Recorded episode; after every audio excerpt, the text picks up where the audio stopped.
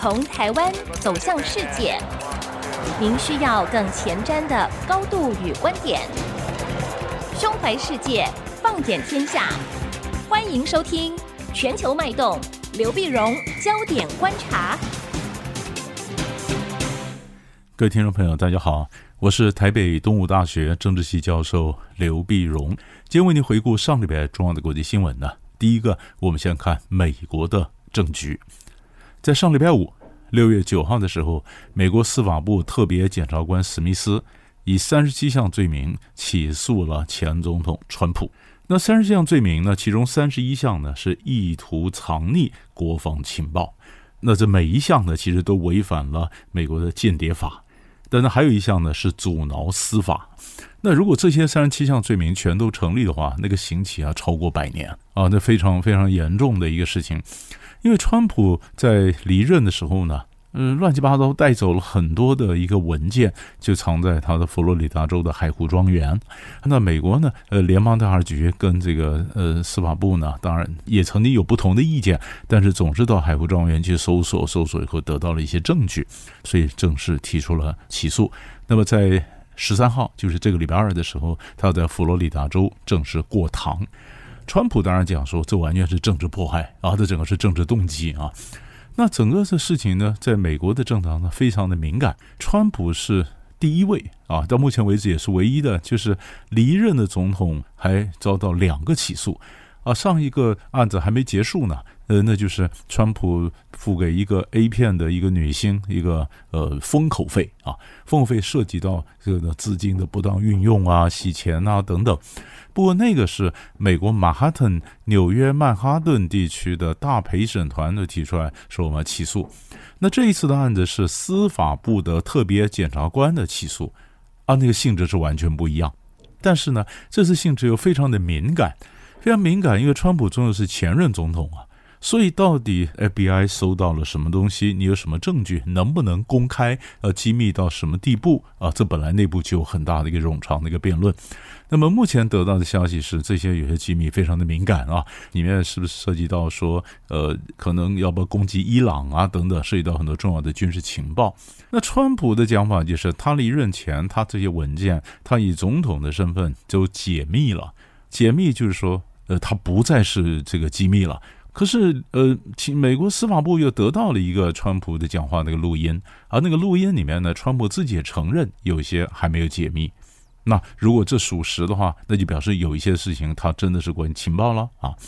那么对拜登总统来讲呢，他现在最高的就是保持缄默啊，不讲话，因为整个事情高度的敏感。你从一方面来讲呢，拜登是川普的后任，那后任呢去起诉前任本来就比较敏感。但更重要的是，这个前任总统又可能是你即将到来的美国大选的竞争对手，你这样子起诉他，是不是非常明显的会被攻击说你是政治动机，你想力图使人不当选呢？啊，共和党内部的人当然就这样讲了，你根本就是一个政治个迫害。那么，川普被起诉之后呢，那共和党内部当然也遭遇到很大的一个冲击，所以呃，初选活动很多就先暂停了，现在大家就纷纷表态。有的呢，像表现他是中立，但是很多的嗯候选人呢或竞争对手呢，比如说佛罗里达州的这个州长的德桑蒂斯呢，他们就觉得说他是呃支持川普，哦接受川普的这种说法，为什么？因为共和党内很多人还是支持川普啊，共和党内很多基本盘，他们就真的认为说这是一个政治迫害啊。那你如果在争取共和党的提名啊，你是站在民主党一边去批评共和党的一个，虽然可能是竞争对手，是批评你的前总统，说你这个是违反情报法。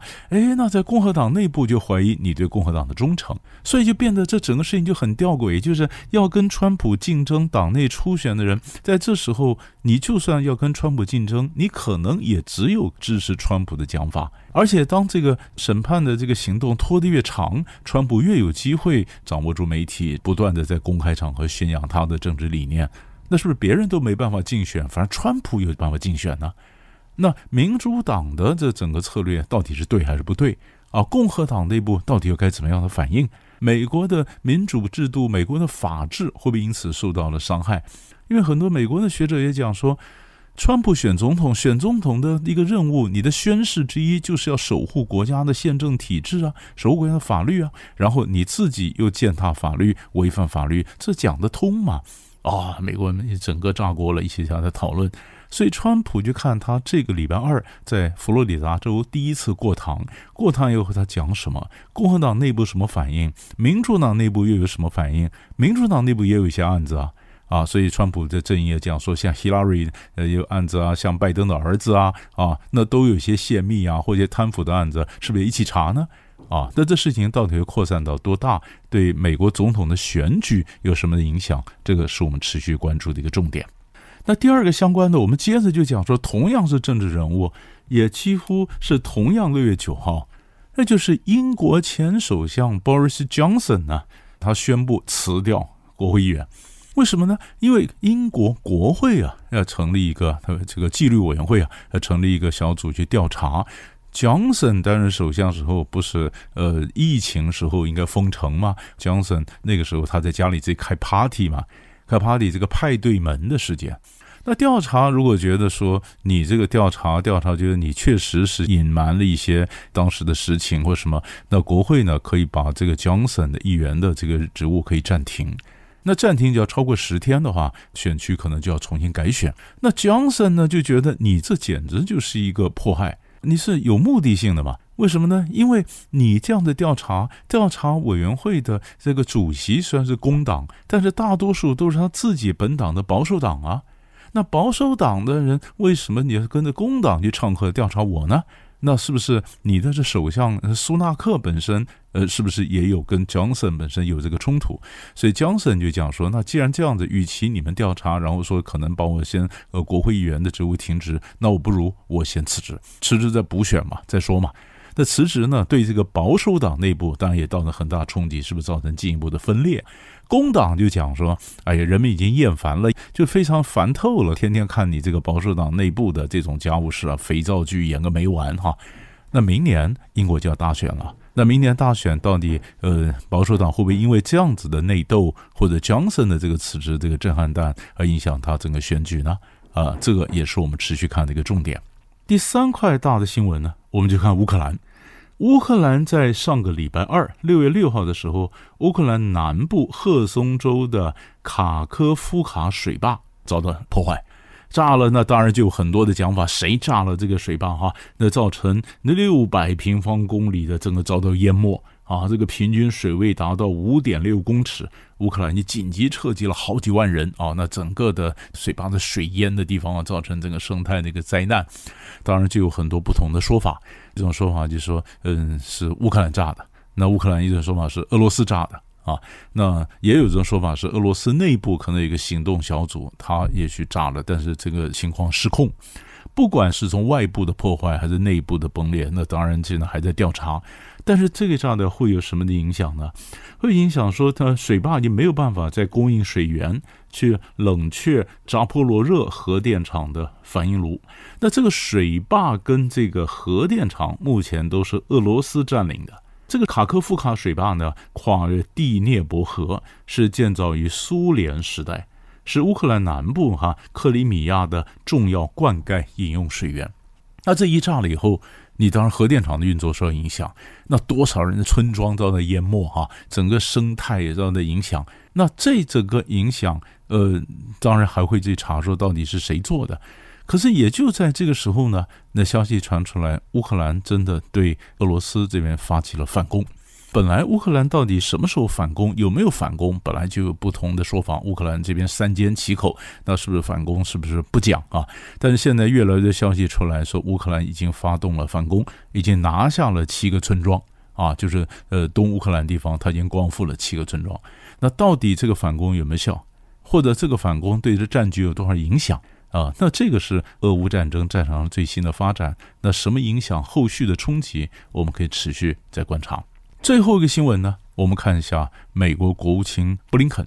布林肯上个礼拜呢到沙地阿拉伯去访问了三天，就表示美国呢想极尽修补跟沙地的关系，因为沙地阿拉伯呢，嗯，去年七月份拜登到了沙地走一趟，结果跟这个沙地王储 MBS 希望能够建立关系，希望沙地呢能够增产石油，把油价能够拉下来，对美国其中的选举啊，希望有所帮助。但是没想到呢，沙地给美国一个软钉子，不但没有增产，反而减产。拜登非常生气啊，他不追究沙地的人权问题，就沙地居然在石油增产或者这些减产问题上摆了美国一道，所以拜登扬言他说沙地你要负后果。那沙地王储私下一讲，他不再跟美国打交道。然后到十二月，沙地就非常大阵仗迎接了到访的习近平。那可是这整个局势发展下来，美国也没有给沙乌地什么样的严重后果啊。所以美国他威胁的没有做，而沙乌地他威胁说不跟白宫打交道了，不跟美国打交道也没有兑现。所以布林肯一看，他赶快到了沙乌地，希望能够稳住跟沙乌地的关系啊。那谈了很多区域的问题，也跟沙地共同调解了，嗯，苏丹的一些内战啊，希望苏丹后来也宣布停火二十四小时。但是，呃，美国跟沙地关系要恢复到以前那么热络，那就比较难了。但是从嗯布林肯这行可以看到美沙关系的新的一个发展。所以大概上礼拜呢几大块的新闻就为你整理到这里，我们下礼拜再见。